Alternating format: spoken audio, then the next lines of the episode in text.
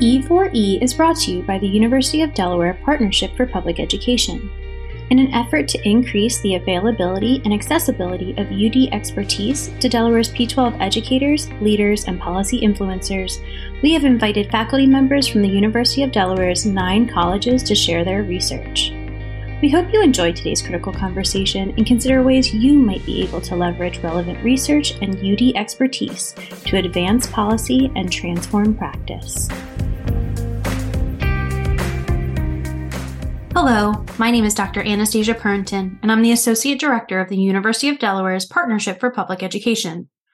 On today's episode of the E4E podcast, Dr. Henry May, the Director of the Center for Research in Education and Social Policy and Associate Professor specializing in evaluation, measurement, and statistics in the School of Education at the University of Delaware, and Dr. Lauren Bailes, an Associate Professor in the University of Delaware School of Education and program coordinator for the Doctorate in Education Leadership, are joining us to discuss the impact of early elementary school absenteeism on student achievement and the impact of absenteeism at the school level. Thank you so much for joining us today. Thanks for having us. Great to be here. Thank you. So, my first question is How is absenteeism related to student achievement? So, I think the overarching answer is there's there are not that many ways in which absenteeism is not related to student achievement. And I think this has become even more evident during the pandemic when so many students were out of school. So we have a couple direct relationships. One is that students learn in school, they learn from their teachers, and we also see peer effects from being in classrooms with other students. There are also numerous adjacent benefits like belonging and play that influence learning. I think the other thing we need to pay attention to, and this is something I imagine we'll talk more about later on, is that when you see absenteeism, especially in the early grades, it's a real signal of absenteeism in the later grades. And this is problematic in both levels because in the early grades, we see so much of that formative learning. We see social emotional learning, and we also see things like literacy and numeracy in their very early developmental stages. And if students miss out on that, they're really missing the building blocks for the analytic and more sophisticated kinds of learning that come later. And so that we see as something that is really critical and one of the reasons we focus this study on absenteeism in the early grades. So adding to that, when you think about like how absenteeism relates to student achievement and the other factors that sort of are driving absenteeism, be it illness or be it a family situation or be it an environmental situation or neighborhood situation or even something that's related to the school context, engagement. All of those things, when you think about, well, what actually creates the link to student achievement? I'd argue it flows almost entirely through or predominantly through opportunity to learn. If you are not engaged in a learning environment and actually doing learning activities. They can be play based, of course, depending on the age. But if you're not actually engaged in those activities, that's opportunity to learn that's lost. And so it slows down your achievement, it slows down the development of knowledge and skills. So that I think is really the driving factor behind the relationships between absenteeism and achievement. The big question, I think, is how much does absenteeism matter? At what point is it like too much? Because it's really not feasible to expect every single kid to be in school every single day of every single school year. It's just not going to happen. So I know we may have touched a little bit on this, but I would like to dig deeper. What are the implications of absenteeism in early elementary school on individual student success? So, not that I have data to support this, but it's my own hunch as a parent. The transition from either being at home prior to starting kindergarten or being in a pre-K setting or a daycare setting. The transition to kindergarten, it's academically for a child a really really important transition where the learning gets like bumped up into the next gear. And unfortunately from a parent's perspective, well, it's maybe not taken as seriously as say oh maybe third or fourth grade you know when the academics get really challenging and they have to learn fractions and and so for them maybe missing kindergarten is not as big a deal, but I'd argue it is because that's when a lot of the early learning is happening. And when you look at the trajectories of learning, kids are learning so much so fast, but we're sort of receiving mixed signals from schools in terms of what the schools are monitoring.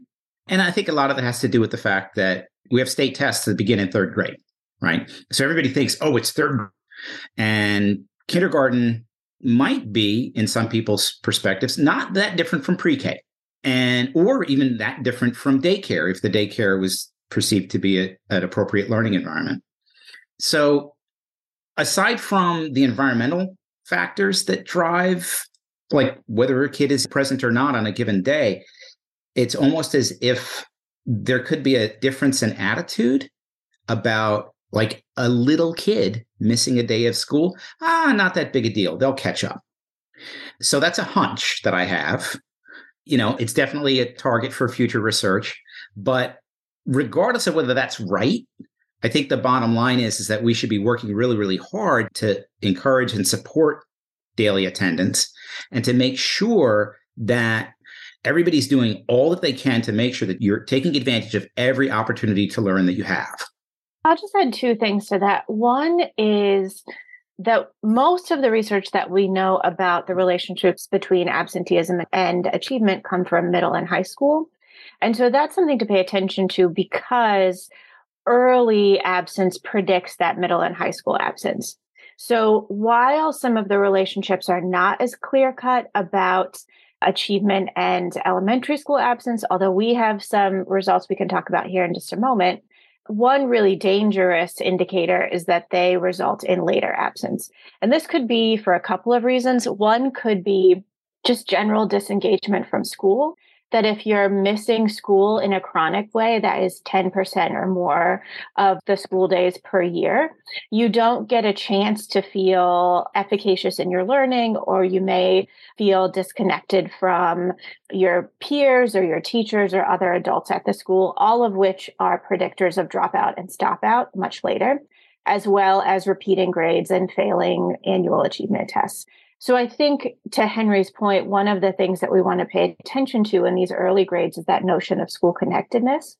And if we think about missing school as kind of a dosage, it's not a thing that happens once and then the effect is mitigated by time in school. 10% of days in school is almost a month of school days. And so there's a dosage effect there of learning over time that's missed. Lauren, thank you for explaining that. So I'm interested is there a relationship between early chronic absenteeism and later attendance patterns and academic delays and the likelihood of dropout? Yeah, I think we have talked about this a little bit. I think what we have seen from the work of some colleagues in Baltimore and others is particularly the chronic absence, which is defined as that 10% of school days or more, is really significantly predictive of things like dropout, of repeating grades, which also has influence on dropout, and then of failing the annual achievement test or failing grades. And so while that can feel like sort of an extreme case, those like 18 days or more, that's sort of like it is kind of an arbitrary threshold for the purposes of flagging kids and using systems to understand when those things get dangerous. So while that is kind of the number we use in these predictive models, or one of the numbers we can use in these predictive models, I think the other thing that's important to recognize is that that's just one of the factors. So it makes it incumbent upon adults in a building, be they guidance counselors or school leaders or teachers, to pay attention to the factors that influence that school absence. And Henry mentioned a couple of these family mobility, illness, general disconnectedness. And so being aware of when those things are present because they could accelerate or exacerbate absence from school. Yeah. So, I mean, the data that we'll be talking about today, you know, specific to kids in early elementary in Delaware, you know, it doesn't look at dropout, right? That happens for kids that are much older. But what we do see is that, yeah, early absenteeism. So absenteeism in kindergarten predicts absenteeism in the next grade and first grade, predicts absenteeism in second grade, third grade.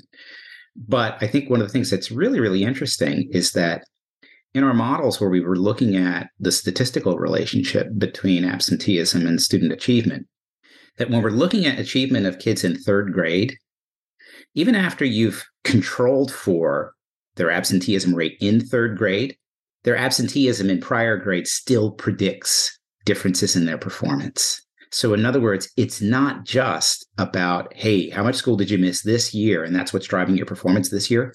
Your performance this year could be influenced by how many days absent you missed three years ago, right? And that we see differences between kids that had higher or lower rates of absenteeism in kindergarten, but similar rates of absenteeism in third grade, and we see differences in their performance. That's a pretty good indicator that it doesn't matter what grade you're talking about, try to get to school every single day. That's really fascinating. And I think it's a really important implication for parents and teachers and school leaders to really think about too. So we've talked a lot about sort of the individual effects of absenteeism on student achievement and student outcomes. But I'm wondering if we could talk a little bit more about the effects of absenteeism at the school level. So now before we get into that, let's talk about like how prevalent this issue of chronic absenteeism is and then how that's sort of related to school context. So I mean, one of the things that we did find is that absenteeism rates were slightly higher in kindergarten. So that sort of relates to what I was saying before about, you know, you make the transition into kindergarten. Oh, if they miss a day of school, it's not a big deal or perceived as not as big a deal as missing a day in, say, third grade. So that may be driving some of that, but the absenteeism rates are not that much higher in kindergarten than they are in first and second and third grade. But I think what's really important is to see that, you know, across the entire state, there's a lot of kids that are missing like three weeks of school or more. So, like one out of every eight kids was missing 15 or more days in a given school year. So, right, that's three weeks worth of school. Now, of course, those days could be spread out across the school year. And among those kids, there are a decent number that are missing more like 20 or more days per year. So, that's like an entire month of school, right? Now, of course, that might sound like a lot, but when you think about, well, school year's like 180 days, you know 36 weeks long typically plus or minus it's actually only about one day absent every 3 to 4 weeks not hard to do right and so eh, the idea that it's actually if you're not really trying to get to school every day and not miss days you can accumulate absences really easily really fast and then all of a sudden boom oh my goodness i'm chronically absent i had no idea but related to what you're asking about in terms of how schools sort of come into play here. What we found, and granted, we weren't all that surprised to find this, but I think a lot of people don't realize that absenteeism is not at all evenly distributed across schools. This is not like an individual kid thing. It's not, you know, oh, Johnny has an absenteeism problem. When we see chronic absenteeism, it tends to be clustered in subsets of schools, right? So there are these schools that, you know, you've got very few kids chronically absent. Most of the kids had 10 or fewer absences, right? Those are great schools where kids are kids are showing up. They don't have an absenteeism problem. But in a handful of schools, you've got almost half of the students missing 15 days or more. Wow, right? So that means that if you're a teacher in a classroom in one of these schools, you're going to have to deal with like two to three kids absent, say every other day. So imagine what that does to the instructional plans. You're constantly having to help kids get caught back up, reteach, reteach, reteach.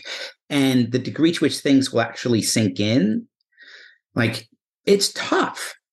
And the idea that all of that extra effort that the teacher has to go through to help the kids that were absent last week or the day before or what have you, that then impacts their ability to make progress with the kids that were there yesterday.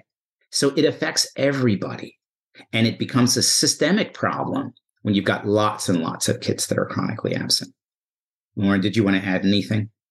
I do just want to underscore what this looks like from the classroom or school operation level. And I think it's really easy to think about, as Henry said, the individual kid. My kid's absent once a month. We have, you know, a virus that goes through the household. We're constantly cycling through it. When you think about what that means for a teacher, even in a school on the lower end of that distribution, that means they're just constantly reteaching and then delaying the learning for a classroom.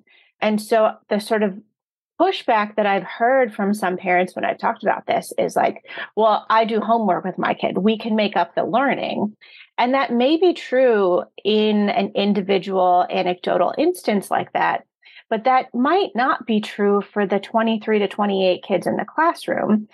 And just because you are doing the homework doesn't mean your kid learned what they were supposed to learn that day. And then it doesn't get spiraled or cycled into the learning that they're supposed to do the next day and two days later. And then I think because of the clustering that happens here, when we see this kind of continual reteaching, that becomes an organizational feature. It's not a glitch in the system anymore. It is something that happens at the climate level. And then the other complicating factor, and I think exacerbating factor, is then there are particular types of schools in which that's likely to happen. And so you think about those schools are less likely to have veteran teachers who can differentiate or choose curriculum with ease and fluency. They might have more challenges with getting resources into classrooms that are necessary to do that kind of individualized learning. And there might be other environmental factors that make teaching and learning challenging, whether they are things like teacher absence that also might delay learning further. They might be combining classrooms, they might be an absence of special ed support, or they might be external to the school. So you might have some of these geographical features like asthma that causes kids to be home or more vulnerable to the viruses that just go through schools. And so there are these kind of cycling factors that are more likely to be concentrated in certain kinds of schools. So, what are the ways that Delaware schools in particular can combat the negative effects of absenteeism in early elementary school at both the individual and the school wide level? I think one thing Henry's talked about a lot is do everything in your power to make sure kids can be in school every day. And I think there is some mixed messaging. And so I think this is going to be bi directional. This is both parents doing what they can to get kids to school. And it's also schools communicating the absolute essential role of these early grades and kids being in school for these early grades. And that's got to come from everyone. That's got to come from principals and from support folks and from teachers, paras, whomever this is, that has to be climate level messaging. That's got to be cultural to schools is we believe in being here every day because it is essential to what you'll learn next. There have also been some really successful interventions in other cities, particularly Philadelphia, has done things like send out postcards. And because the influence on reading and math tests is so profound, and Henry can talk more to those results in just a moment, but just saying something like, your child has missed five days of school. If everyone in your child's school missed five days of school, everyone's test scores would go down. And so there's such a clear relationship that this kind of signaling or nudging, I think, is really powerful for parents because whether or not we think tests are the best way to measure learning, everyone kind of understands what they mean. And so finding some messaging around that at the state level, at the district level, at the school level, I think could be incredibly powerful. The other thing I would say is support teachers. this is like, you know, this is the drum I will continue to hit for a long time if it's hard for teachers to be in school, it's going to be hard for the students who are connected to them to be in school.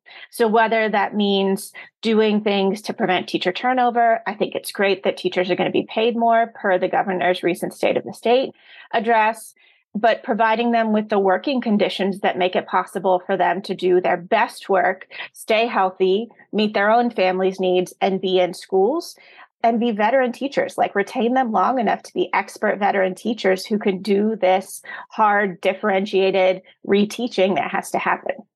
One of the key things that schools can do is leverage the data, if you will, right? It's kind of funny. People say, in God we trust, all others bring data, right? If you really want folks to understand understand the scope and severity of a problem, you know, put some like clearly understandable numbers behind it. And So when we looked at the relationships between absenteeism and achievement, like we actually were able to quantify, you know, how does missing a few days of school, how does that change your likelihood of scoring proficient on the third grade reading test? And so, for example, like a kid that misses five days of school, so if you have a five day increase in absences, that student's likelihood of scoring proficient in reading in third grade goes down by 12%. So it's not a huge impact, but it's certainly, you know, it's big enough to be concerned, right? In math, it's a little bit bigger. A five day increase in absences drives down the probability of scoring proficient by 18%. Okay.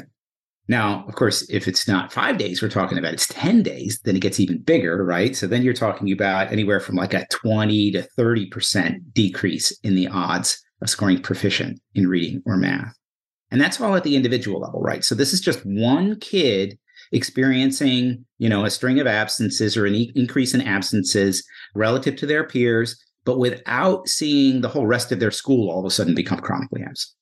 So that raises the question, well, what if a bunch of kids in this school were chronically absent? And now granted, these are different school contexts, but looking at the relationships that we see in the data, we can sort of make predictions about hey, if a school were to be chronically absent, different than what they look like now, what would their proficiency rates look like?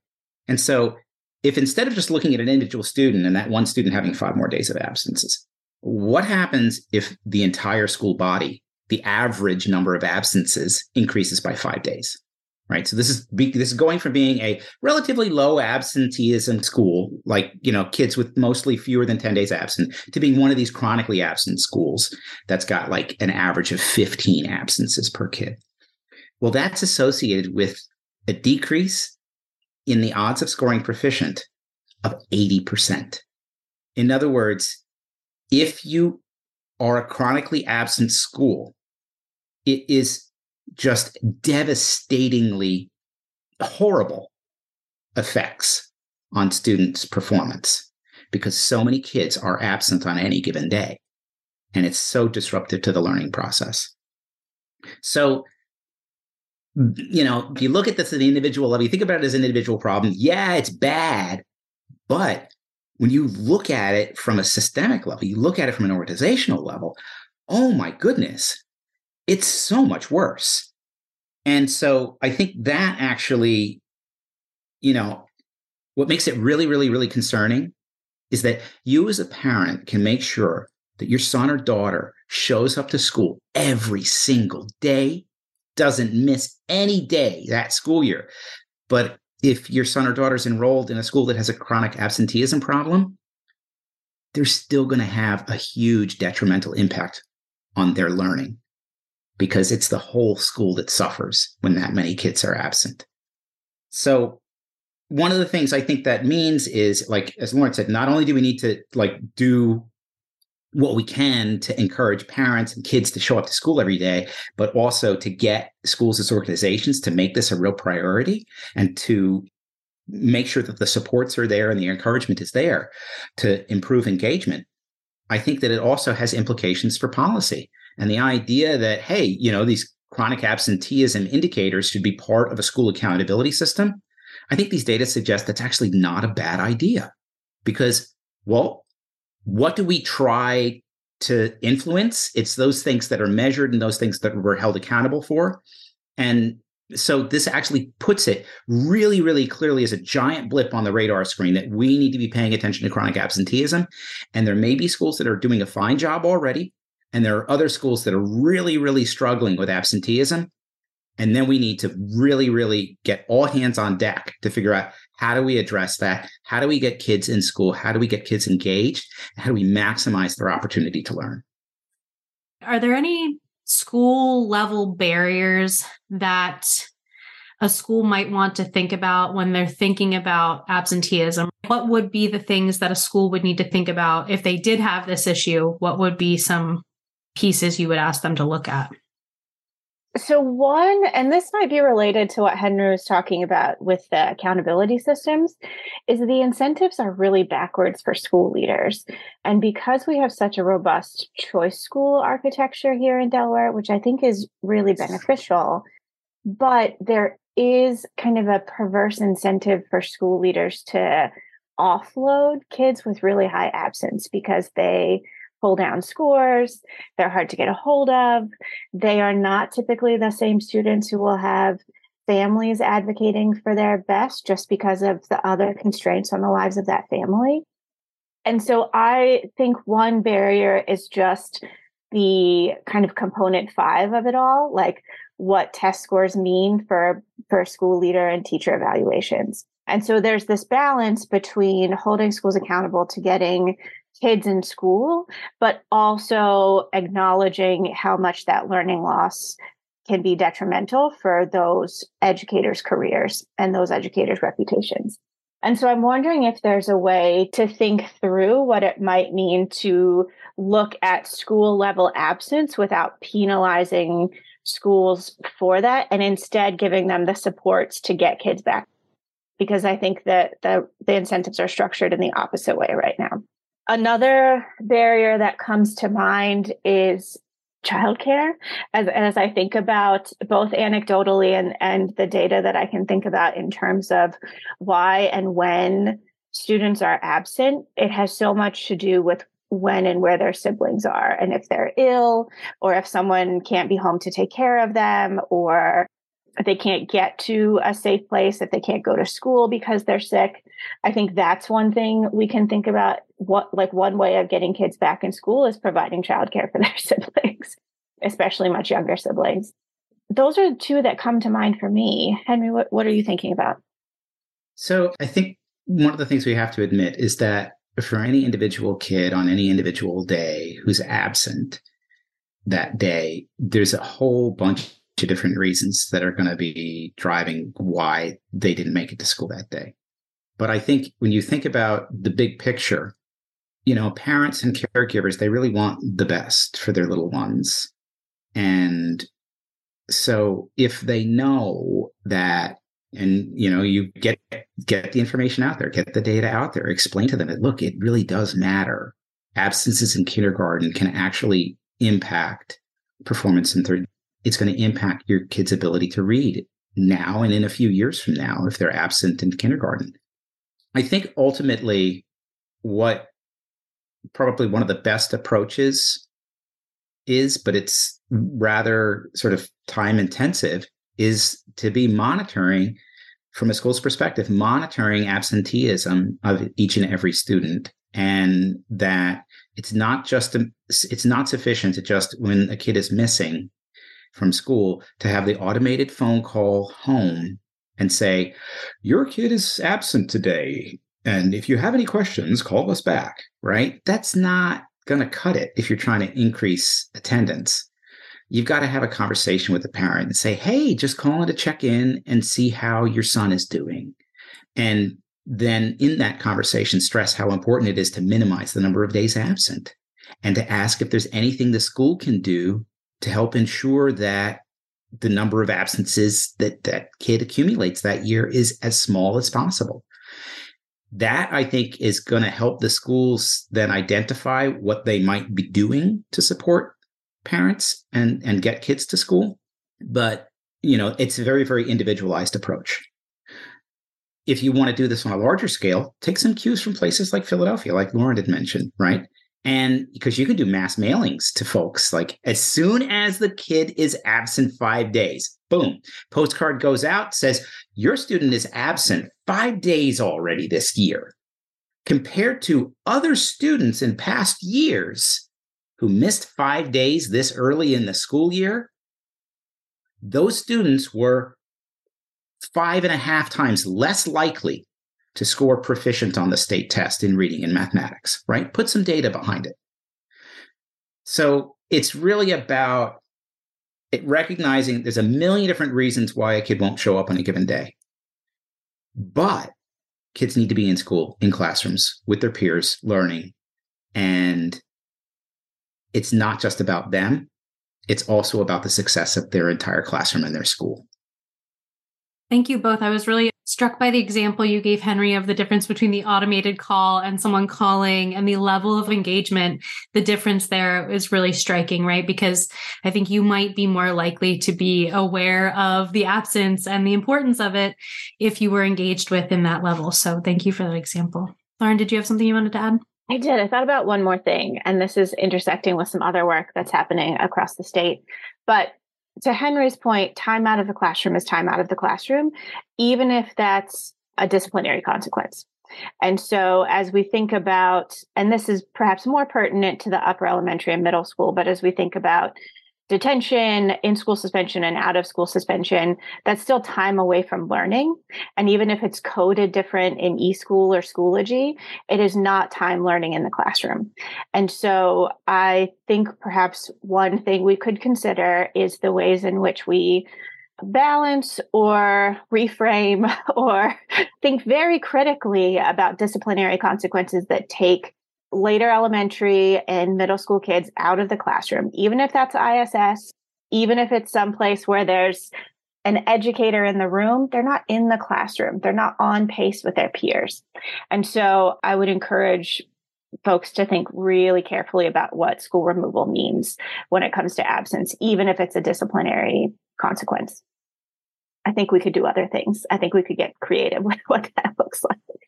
There's certainly been a lot of, um, I think, you know, really enlightening conversation here. And I just to even echo some of the points that resonated with me, right? Like the postcards or when Henry said, right, one day every three to four weeks, that really adds up. So these are all really important things to think about when thinking about how schools should engage with parents and with students around the importance of absenteeism. Did you have any other thoughts you wanted to add? Yeah, I'll add one more thing. And I think one of the things we didn't talk about here, but there are certain threshold years where this becomes really critical.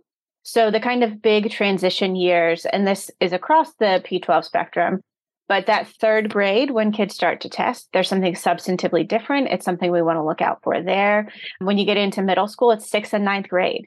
And so you can imagine, you know, you go from being the oldest kid in your school to being the youngest kid in your school and not knowing your way around and not having the same degree of connectedness or relationships and so thinking about those like third, sixth, and ninth grade years as opportunities to draw students and families in and establish some of those norms around we're here at school, we believe in being here, we're using our time to learn in those particularly vulnerable years, I think is something to consider as well.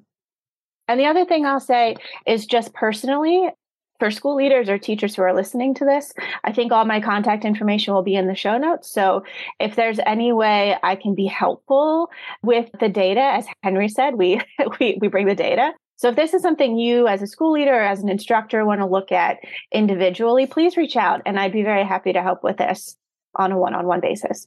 Yeah. I'll second that. I mean, even though the article that we've written does not identify any particular schools, if they were, were a principal or leadership team from a particular school that wanted to see where their data fell relative to the rest of the state, we'd be happy to share that. The student level data that we're analyzing are all, all anonymized. So we don't know who a particular kid is, but we do know who the schools are and we can track the absenteeism data over time. That said, the data that we do have only goes through the 2018 19 school year. So, all pre COVID stuff. Well, thank you so much for offering that. Thanks for having us. Yeah, thank you so much for being here. There will be links to your faculty pages, your emails, and actually, Lauren, you have been on the podcast three times, so your other podcasts will also be listed below. Well, thank, thank you. Yes, yes. Thank you so much for being here. We really appreciate it. Thank you for listening to this episode of E4E brought to you by the University of Delaware Partnership for Public Education. For more information about the work being done by the Partnership for Public Education, please visit our website at www.udel.edu/ppe.